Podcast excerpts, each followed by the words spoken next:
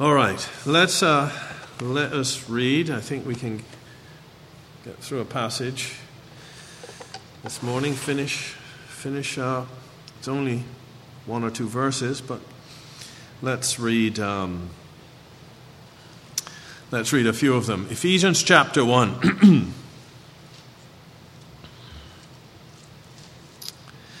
Breaking in the end of verse 13. Uh, mm, no, at the end of verse 12. Christ, in whom ye also trusted, after that ye heard the word of truth, the gospel of your salvation, in whom also, after that ye believed, ye were sealed with that Holy Spirit of promise, which is the earnest of our inheritance, until the redemption of the purchased possession, unto the praise of his glory.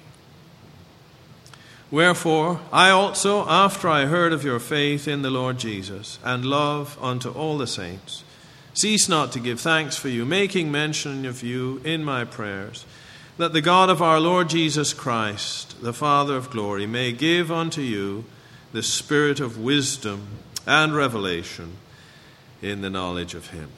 Let's pray. Father, we bow in thy sight. We tremble, Lord. We have reverence, uh, fear of God, knowing Thou art the Almighty. Uh, you have commanded us, as we have been reminded, to love one another. And we uh, say, Amen, Lord. That's, yes, we committed to do that, to love Thee, Lord, with all our hearts, and to love Thy people likewise.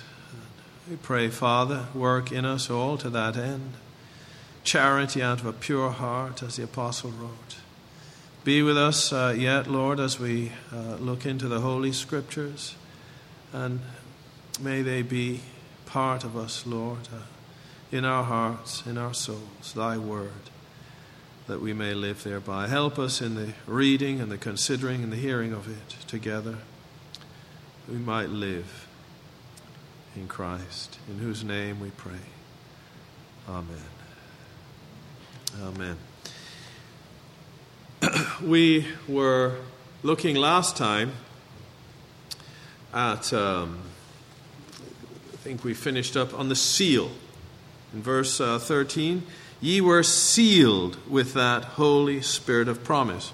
And we, uh, we talked about the. Uh, the difference in the, in the words. The seal was where we were last time.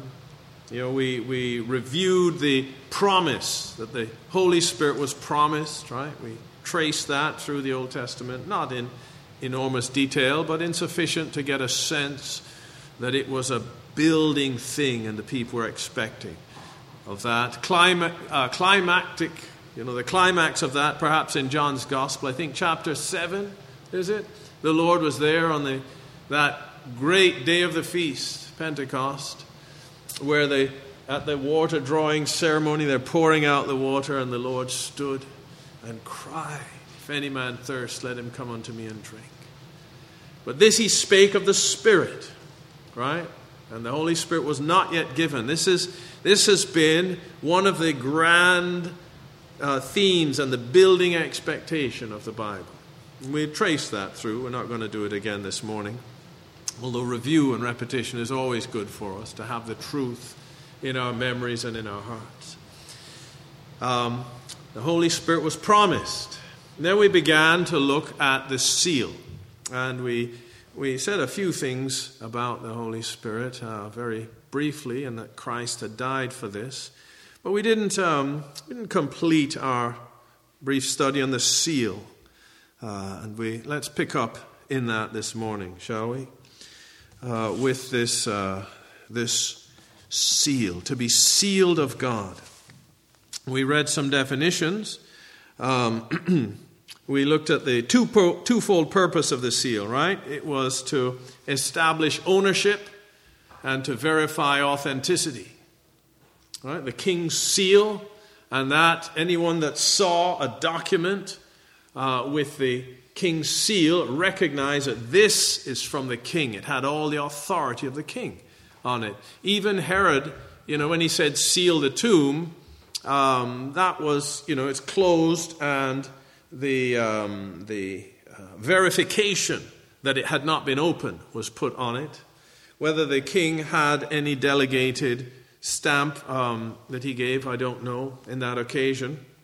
You know, in the tomb of the Lord Jesus, I think that was Herod, uh, sealed the tomb. But the documents we looked at, uh, Jezebel uh, sealing uh, command in Ahab's name with his signet, looked at um, one of the, uh, the heathen kings there, I think under Esther's time, you know, sealed.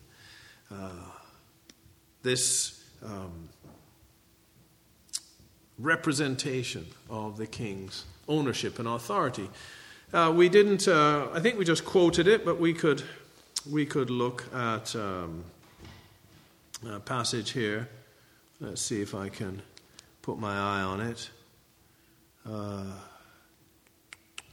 maybe, maybe not. Maybe I just quote it then, as we quoted it last time. I thought I had, thought I had made. Um, there it is, Matthew chapter 22. We just uh, referred to it last time. Verses 19 to 21. Right, the Lord's being, they're trying to lay another trap for him, asking him, Is it lawful to give tribute unto Caesar? Uh, Jesus perceived their wickedness and said, Why tempt ye me, ye hypocrites? Show me the tribute money. And they brought unto him a penny. And he saith unto them, Whose is this image and superscription? They say unto him, Caesar's. Then saith he unto them, Render therefore unto Caesar the things which are Caesar's, and unto God the things that are God's. So on the coins, right? And this is the Lord's way of settling when you pay your taxes and so on. But on the coins, you had the image of Caesar. That's authority and ownership. And a superscription referencing him. That's a seal. If You've been sealed. If you're born of God, if you have believed on the Lord Jesus, and God has put his seal on you. You want to look at that uh, some more. Uh, his image and his superscription.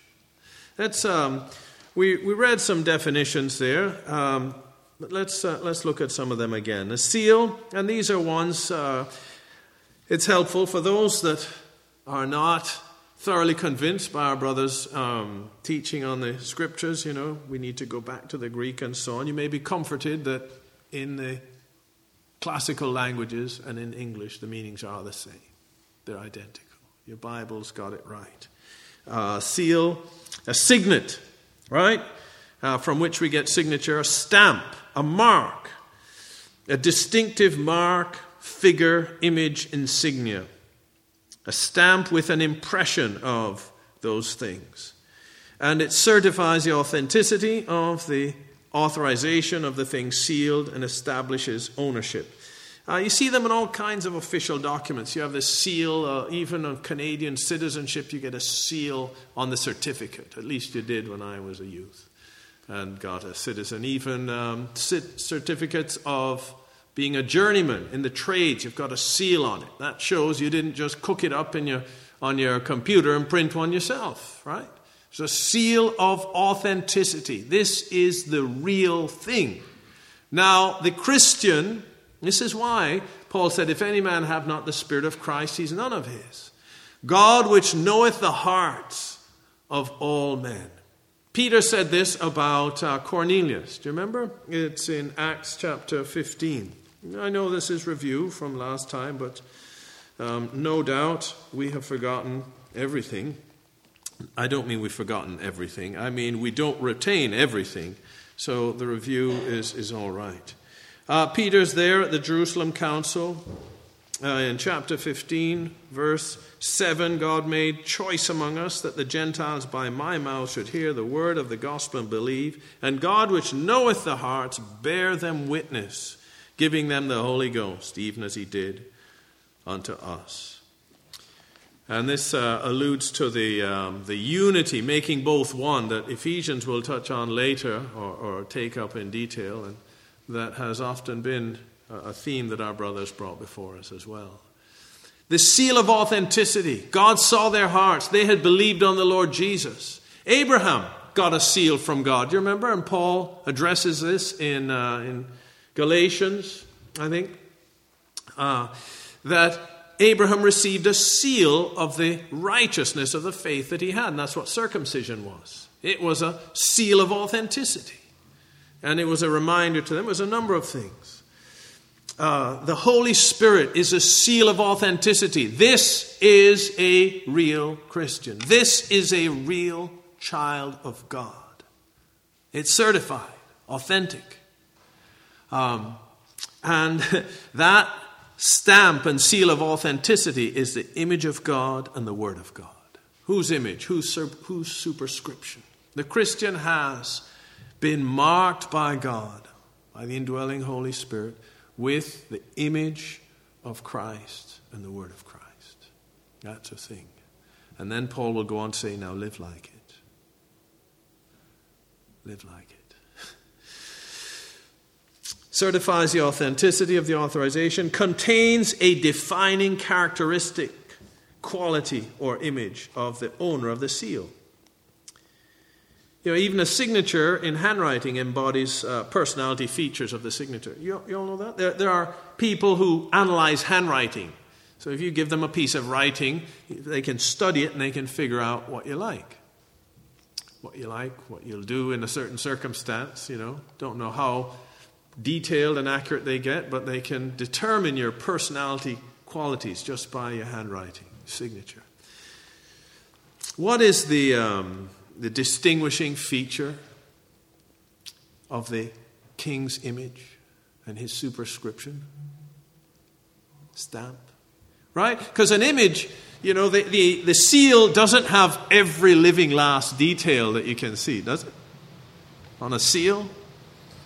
It's got that which is most universally recognizable. So a short statement and a, an impression. What would be the thing that would represent Christ, the image, the word, what would it be? This is the mark of the Christian. Love. Yeah. By this shall all men know you're my disciples. This is the seal of authenticity. Love in your heart and in your life. The love of Christ, not the mushy gushy love of the world that can change with the emotions, a circumstance. The love that is conditional upon you meeting their criteria, right? That's the love of the world. And there are some noble souls that just love regardless, and you know, they've got a much more tolerance. Usually, with humanity, you can push them over the edge where their love will turn to hate. Some people, the line is really close, others, it's a good mile. But human love can be pushed over the edge. But Christ prayed for the people that were mocking him after they had falsely accused him and framed him so that he was being unjustly tortured. And he loved them still and prayed for their blessing. See, you couldn't push him over the edge. That's the mark of the Christian. That's the image and the superscription that's been stamped on the believer. Hallelujah. Now, so that's the definition of seal, a mark. And we're going to look at a mark in a moment and get a, a, a richer understanding of this. A device, a stamp, a seal, a label, a brand, an inscription, written character, or the like, placed upon an article as an indication of ownership or origin. Does that sound like a seal to you? It's the same. They're synonyms. Um, Whose image, whose mark is this? It's Caesar's.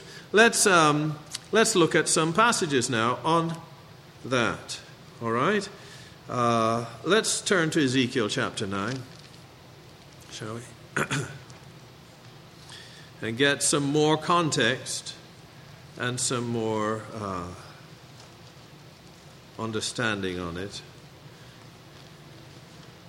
Do we, do we understand that the New Testament relies upon the Old Testament?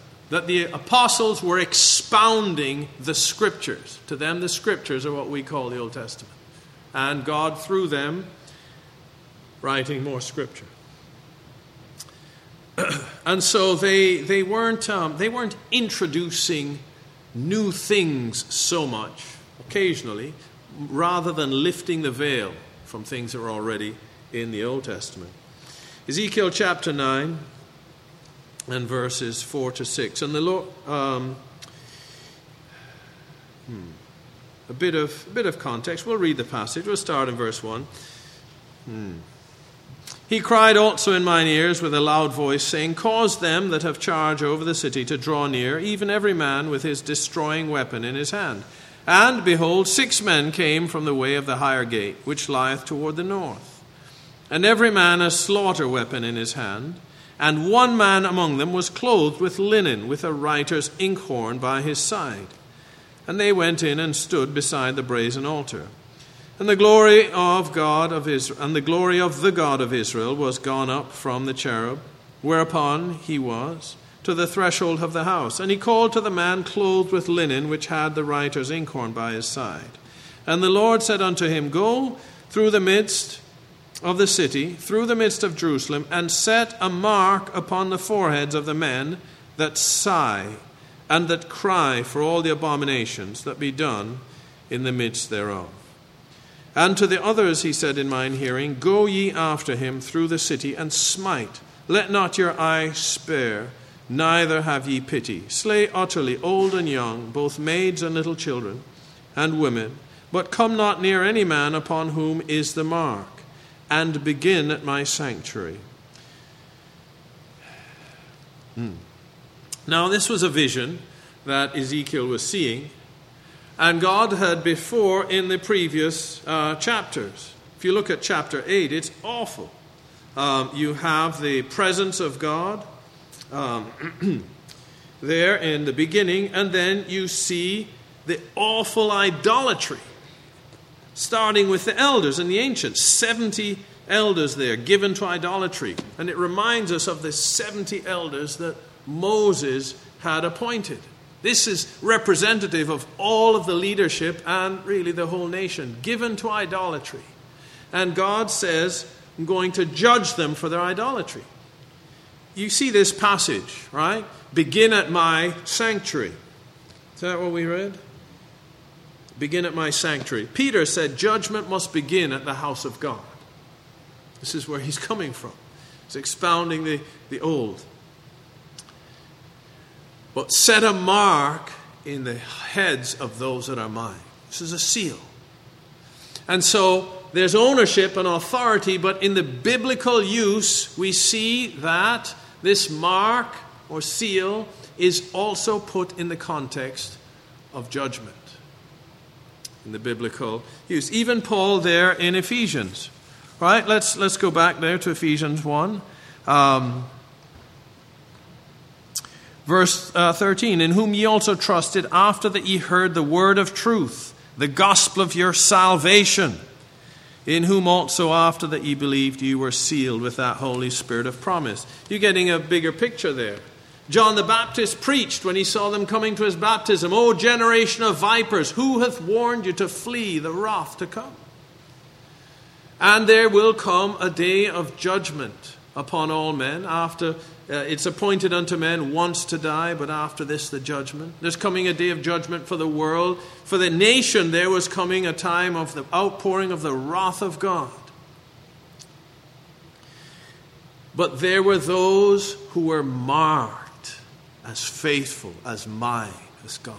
You see, and so, those who are sealed with that Holy Spirit of promise are those who are marked of God not to be damned, not to be destroyed, not to be condemned and judged, but to be saved. Do you see that context there? The, the gospel of your salvation. We don't think of it only in the context of deliverance from sin, the guilt of it, and the power of it, but from the damnation and judgment and wrath of God. You're sealed. I'm going to look at that. While, while we're there, let's, let's look at a couple more scriptures to expand our, our, our thinking on this. Revelation chapter 7. I hope we, we see what's going on. Before you worry about the mark of the beast, you want to worry about the mark of God because it comes first. The beast is just doing a counterfeit of God. So many people are focused on the wrong thing. Chapter 7 After these things, I saw four angels standing on the four corners of the earth, holding the four winds of the earth, that the wind should not blow on the earth nor on the sea nor on any tree. And I saw another angel ascending from the east, having the seal of the living God. And he cried with a loud voice to the four angels, to whom it was given to hurt the earth and the sea, saying, Hurt not the earth, neither the sea, nor the trees, till we have sealed the servants of our God in their foreheads. And he lists the, uh, the tribes, you know, the, the 12 tribes of Israel um, you know, Judah and Reuben and Asher, and of the 12 of Naphtali and so on, uh, they were sealed, right? Tells you um, in verse 5 Judah sealed 12,000, Reuben sealed, Gad sealed, Asher sealed, Nephthalim sealed, Manasseh, and, and on and on. Um, so many of them were sealed. Now, don't get distracted um, and misinterpret. You know, there are those that believe there's going to be 144,000 Jewish evangelists in the end times and so on. Well, bless them. But that's not what the Lord is talking about here. The numbers are symbols. All right? And you have the 12 tribes, which speaks of the whole nation. They're representative of the nation. And if you study the names, you will notice something if you're attentive. And that is, it is an unusual 12 names. Okay, so let's review a little bit of our understanding of the Old Testament. There are 12 tribes, 12 sons of Jacob, remember? For 12 marks on a question on your Bible knowledge test, write down the, uh, the 12 names of the sons of Jacob. Bonus point, write them in chronological order. Extra bonus point, name the mother of each child. right? Okay. Oops, we all got some studying to do, right? But you, you know who they are. Oh, yeah, I remember. Who's the firstborn? This one's easy. Reuben. I could read lips, brother, yes. Reuben. Right? And then who from whom does Messiah come? Judah, praise. Judah means praise. Now will I praise the Lord. So Reuben, um, Simon, right?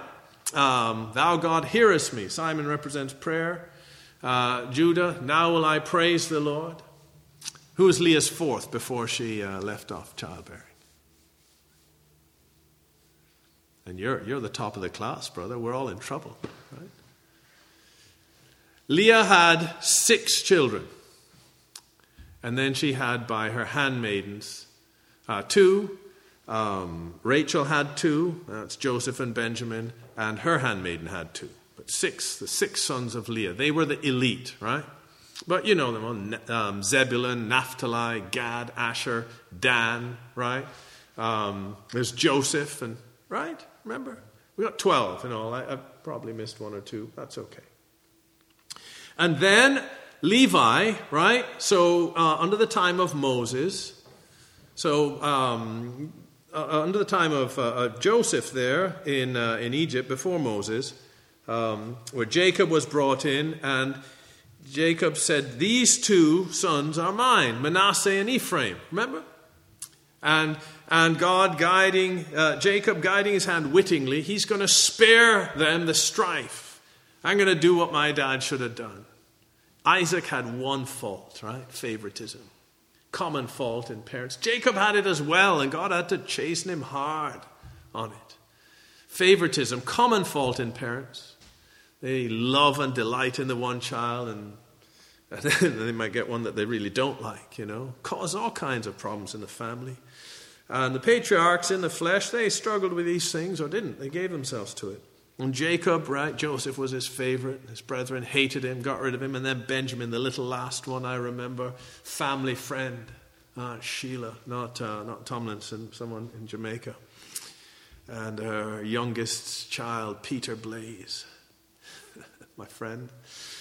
And uh, in Jamaica, it's not like how we raise our homes here, you know, where if the children squabble, it's grieving to us, let alone in Jamaica. Like my dad said, a bit of boxing between boys is normal, you know. We had some real punch ups, and some of you, brethren, came from pretty rough homes, is that right? But um, she would say, You're not to hit Blazy, even when he's wrong, you're not to hit him. He's my little last one, you know. Okay, you two, you, the rest of you riffraff can punch each other up, man. I can tolerate that. But don't you hit my precious little last one. The last one often spoiled, the baby in the family. And Benjamin, you remember, uh, his soul is bound up when they're talking before Joseph. The, the, his, you know, the, the uh, lad cannot come. Fa- our father's soul is bound up in the life of the child. And. Uh, you, you bring us to the grave. He can't come and leave his dad. You remember the whole thing.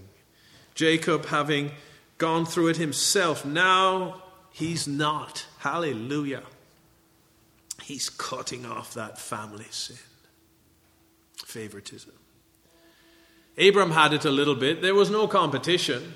Isaac, thine only son, whom thou lovest. Forget Ishmael. What about all the sons of Keturah? In Abram's heart, there was only one. And that was right, that was of God. Carnally misapplied in Isaac. Um, loved Esau. Not only favorite, but the wrong one. That spawned jealousies and hatred. Jacob had it with Joseph and Benjamin, and now, hallelujah, he's going to stop that. And there he's going to um, bless the younger, not going to allow for all of the the uh, manipulation that mommy had to do to get the help God out in his providence. He's going to do it right. And he blesses the younger um, uh, and puts him above the elder. You remember this story. These are long, circuitous um, uh, detail to our point. These two are mine, right? Ephraim and Manasseh. And when God ordained the Levitical priesthood, the two sons of Joseph represented a tribe each, and Levi was separated unto God, remember? Then the Levites never went out to battle. So you still have your 12 tribes. So you could have your 12 tribes excluding Levi to recount the 12 tribes. Or you could have the 12 tribes including Levi and then you name Joseph. So you either have Ephraim and Manasseh and leave out Levi and you got 12. Or you include Levi, and then you have Joseph, and you got 12. But here in the Revelation, Levi is included. Who's missing? More Bible knowledge, test questions. Who's missing? This is a five mark question. There's one mark for this answer. Back in the classroom days. No, no. Remember, we have got, we've got Levi and Joseph. So it's departed from the normal way. I'll help you out, brethren. Dan is missing. Why? This is a four mark question. Because Dan was the tribe wholly given to idolatry. That's why it's been rejected. And so, mark in the heads all of God's people, excluding those who are given to idolatry. Now, Paul will write. Uh, is it here? Is it in this passage or in the previous, um, or in a, another place? No covetous person who is an idolater. I don't think it's here. Idolatry. Brethren, let's be clear. The, the idolater is not marked of God. Mark those men. Right? It's the same idea here in, in, the, um, in the Revelation. What did we see in Ezekiel? We saw um, the men that were marked were those that were sighing. They were grieved for the abominations. You read chapter 8, what were the abominations? It was idolatry. The Christian heart is a heart where God is God. unrivaled, no competitor. The Christian is the one who worships God alone. And God, seeing that, He seals that marriage contract with His seal. Hallelujah. Revelation chapter 9, verse 4. Similar thing. Now, now there, um, there's been some intermediate, intermediate or inter, um, interim things that have happened, but chapter 9, verse 4 picks up the same thing now. Right? Uh, we never see what happens with the hurt not the earth and so on till we have sealed the servants and other things go on. We hear about the men with the white robes, or the multitude rather, men and women. And the fifth seal sounded in chapter 9. And, you know, the bottomless pit, and, and out of the smoke these locusts came. I can read the passage for you. And the fifth angel sounded, and I saw a star fall from heaven unto the earth. And to him was given the key of the bottomless pit, and he opened the bottomless pit, and there arose a smoke out of the pit, as the smoke of a great furnace. And the sun and the air were darkened by reason of the smoke of the pit. And there, come out of the, there came out of the smoke locusts upon the earth, and unto them was given power, as the scorpions of the earth have power. And it was commanded them that they should not hurt the grass of the earth, neither any green thing, neither any tree but only those men which have not the seal of God in their foreheads. This was judgment coming on professing Christendom through the Saracens. Under the time, some, some, there's a range of, of dispute, there's a bit of dispute, but it's of that time. Some believe it was the Saracens immediately previous to Muhammad and some believe it was the Saracens under the leadership of Muhammad and beyond. About 150 years of um, uh, torment upon the professing Christian world uh, under them, the Saracens. And they, they, they, they match the description that's there historically. This would have been what, um, though Bible expositors would have uh, believed through the centuries.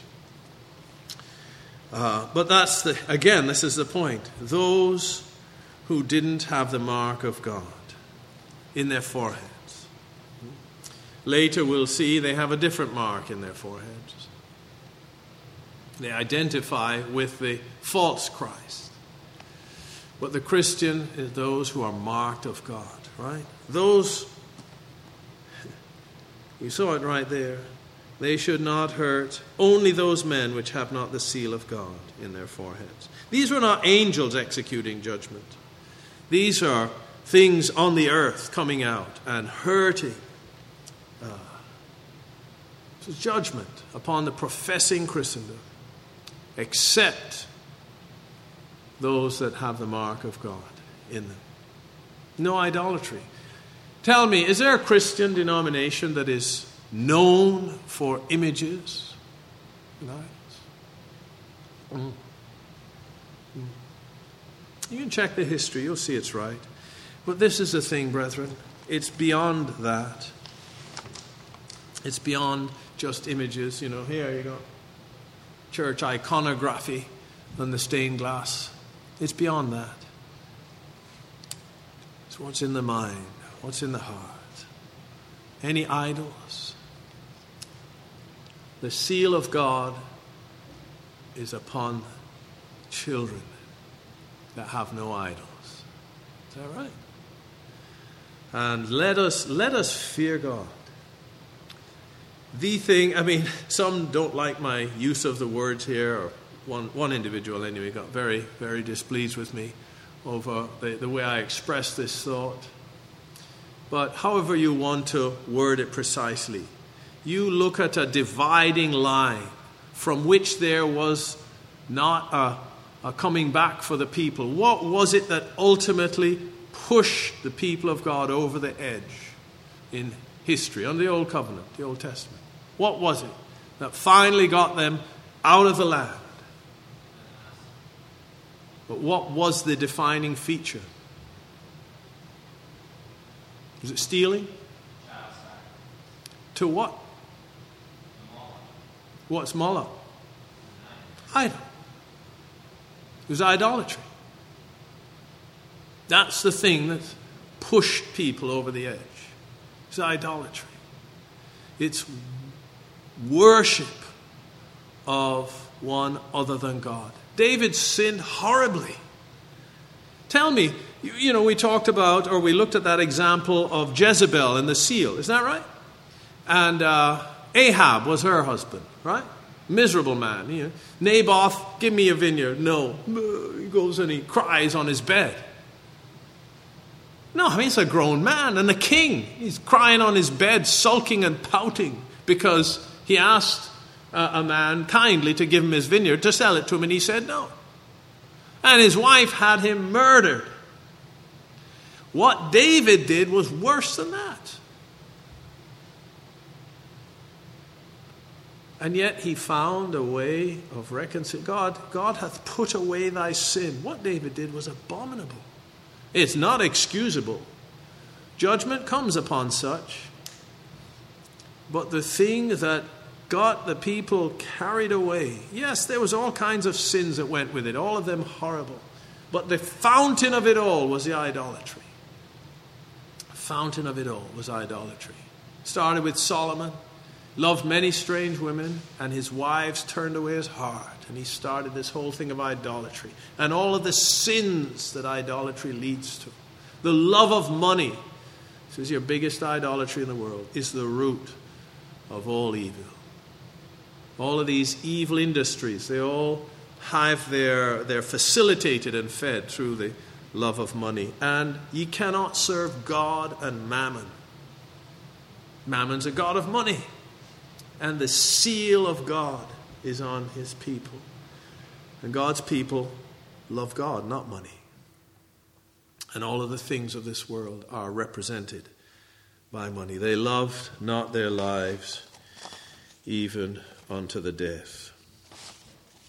No, it's circuitous, a long thing. And, one of the things that has encouraged me about preaching through the Bible, book by book, verse by verse, chapter by chapter, is that it all takes us through the whole Bible.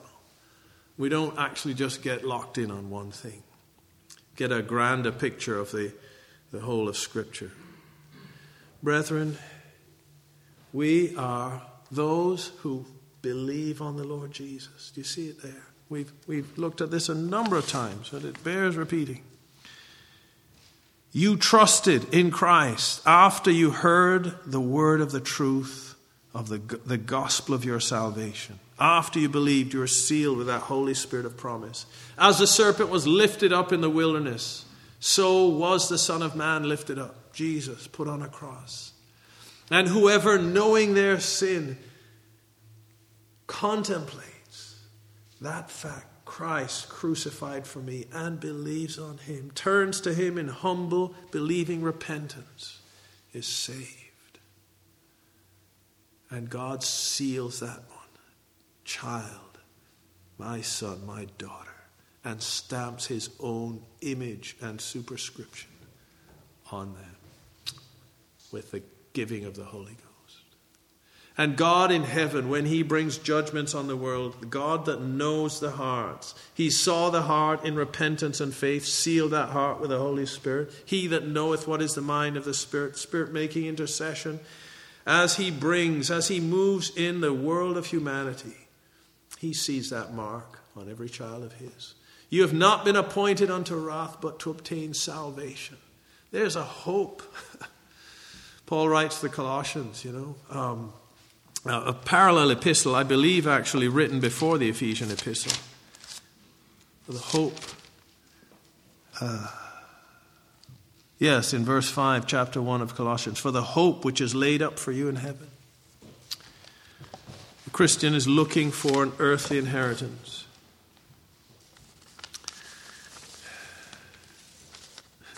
Sealed. This seal is permanent. Paul writes uh, to them uh, later, and we'll look at the context and so on, but in chapter 4, in verse 30, grieve not the Holy Spirit of God, whereby ye are sealed unto the day of redemption. A seal is permanent ownership. Some don't like this. Some, some worried, you know, I preach eternal security and so on. Well, I, I'm not ashamed of it. The scriptures teach what they teach. People should be more worried about those who think you go in and out of salvation twice a day, every day. And depending on what state you die in, determines whether you go into heaven or not. What a state of fretfulness. Somewhere between the fretfulness of at any moment I could lose my salvation and no matter what sin you do, you'll go to heaven. Somewhere between those two abominable extremes is the truth of Christ.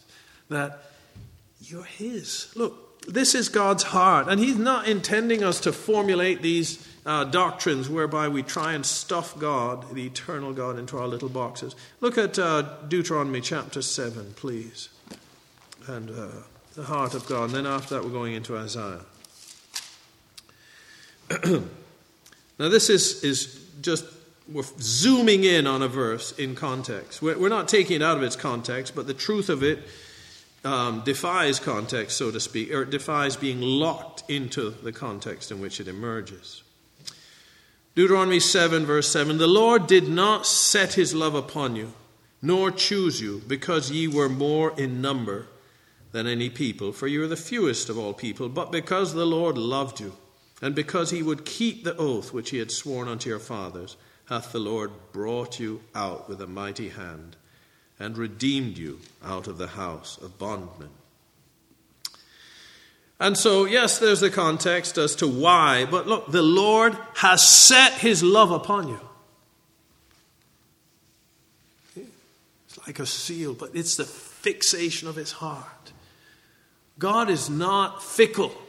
He doesn't blow in the breeze. He doesn't go back and forth. And he, to his child, he has set his love upon you. Said it there. It's us who are so self centered and we think, you know, we, we, we, we have this ideal in our minds that, by the way, is completely wrong. Well, it's not completely wrong, but it's got so many wrong ideas. These ideals that we make.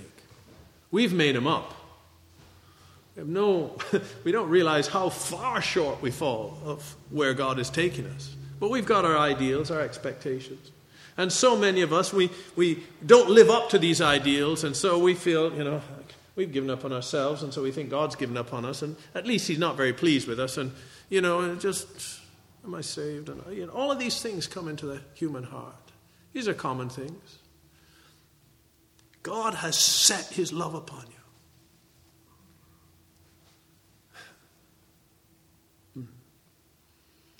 If you think your commitment to marriage is strong, God's commitment to you is strong like you don't know strength.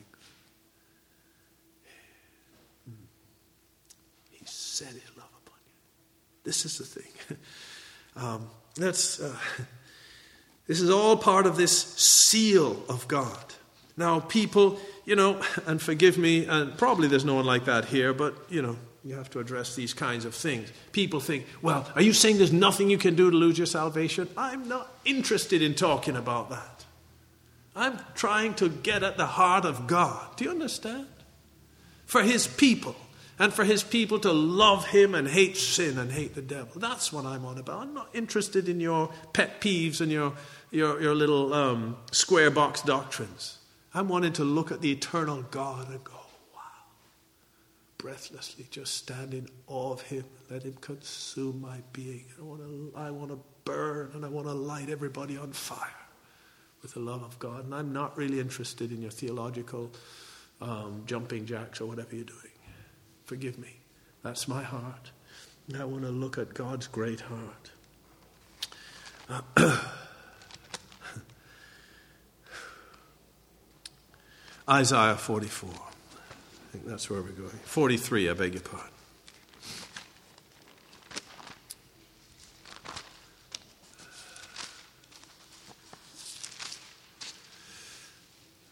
Verse 1 But now, thus saith the Lord that created thee, O Jacob, and he that formed thee, O Israel, fear not, for I have redeemed thee. I have called thee by thy name. Thou art mine. When thou passest through the waters, I will be with thee. and through the rivers they shall not overflow thee. When thou walkest through the fire, thou shalt not be burned, neither shall the flame kindle upon thee. For I am the Lord thy God, the Holy One of Israel, thy Saviour. I gave Egypt for thy ransom, Ethiopia and Seba for thee. Since thou wast precious in my sight, thou hast been honourable, and I have loved thee. Therefore will I give men for thee, and people for thy life. Fear not, for I am with thee. I will bring thy seed from the east, and gather thee from the west. I will say to the north, Give up, and to the south, Keep not back. Bring my sons from far, and my daughters from the ends of the earth. Every one that is called by my name, for I have created him for my glory. I have formed him. Yea, I have made him. Again, I know there's a messianic context there, there's a new covenant context, but the Gentiles have been brought into the new covenant. All the promises of God in him are yea and amen to the glory of God by us. This is God's heart. This is part bound up in the seal. It's not just this cold, calculated king to stamping documents. This is the eternal God, and the, the, the, the, variety and the multitude of images and pictures to show what He's doing are necessary for us to get a heart of it. Sealed. You're sealed. You're sealed. God has set His love upon you. He says to you, You are mine. Yes, you go through this, through fire, through water, through whatever. I'm with you. You're. Are we getting a vision for this? Sealed with that Holy Spirit of promise. Not just sealed, you know, some cold metal on your fleshy heart. Well, that's wonderful, fleshy heart. But the Holy Spirit God Himself. We're going to look at the Holy Spirit in the weeks to come, what He is and what He does, who He is. But you're sealed with God's Spirit. It can't get any more, seal can't get any more personal than that. Not just, not adequately described by the image and the superscription, the likeness of Christ and the words of Christ, which is the love of God, but Himself pressed upon your soul by His indwelling Spirit. That's a seal. How can that seal be broken?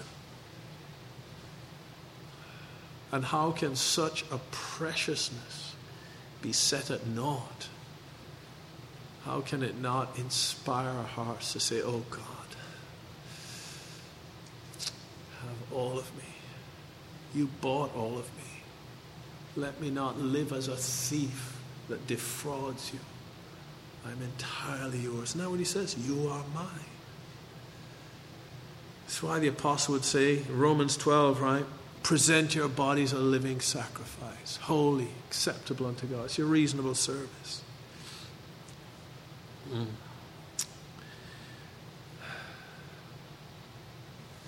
Maybe we'll we'll stop there. We could um, do our, our moment review is to we move beyond, you know, the earnest of our inheritance. He shifts his metaphor there from the seal to the earnest. That's a normal thing for Paul to do, and we'll, we'll start with that next time. Holy Spirit of promise. Promised Holy Spirit all through the historical age of the prophets and he's been given. And having believed on Christ, God seals your heart with the Holy Spirit, his own dear presence, to cheer and to guide, as the uh, hymn says. Hallelujah. And if, if any one who has believed on the Lord finds that reality lacking, the Lord Jesus gives a very simple solution. Ask. Ask.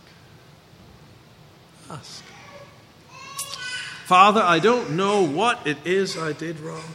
Lord, maybe I've not come with all my heart, but I'm coming now. And where I'm holding back, Lord, I'm relying on your cross to enable, but I'm believing on you and I'm asking for that seal. Thank you, Lord. Because you're not going to lie. And you just get on with loving and serving the Lord with all your heart. And to increase in our experience of the Holy Spirit. That is still the way forward. It's, uh, and we'll look at that. Jesus said, If you love me, keep my commandments. I'll give you the Holy Spirit. It's this increase of that flow of the Holy Spirit in the heart of the one who is simply given to God, believing on Him with all the heart and obeying Him likewise.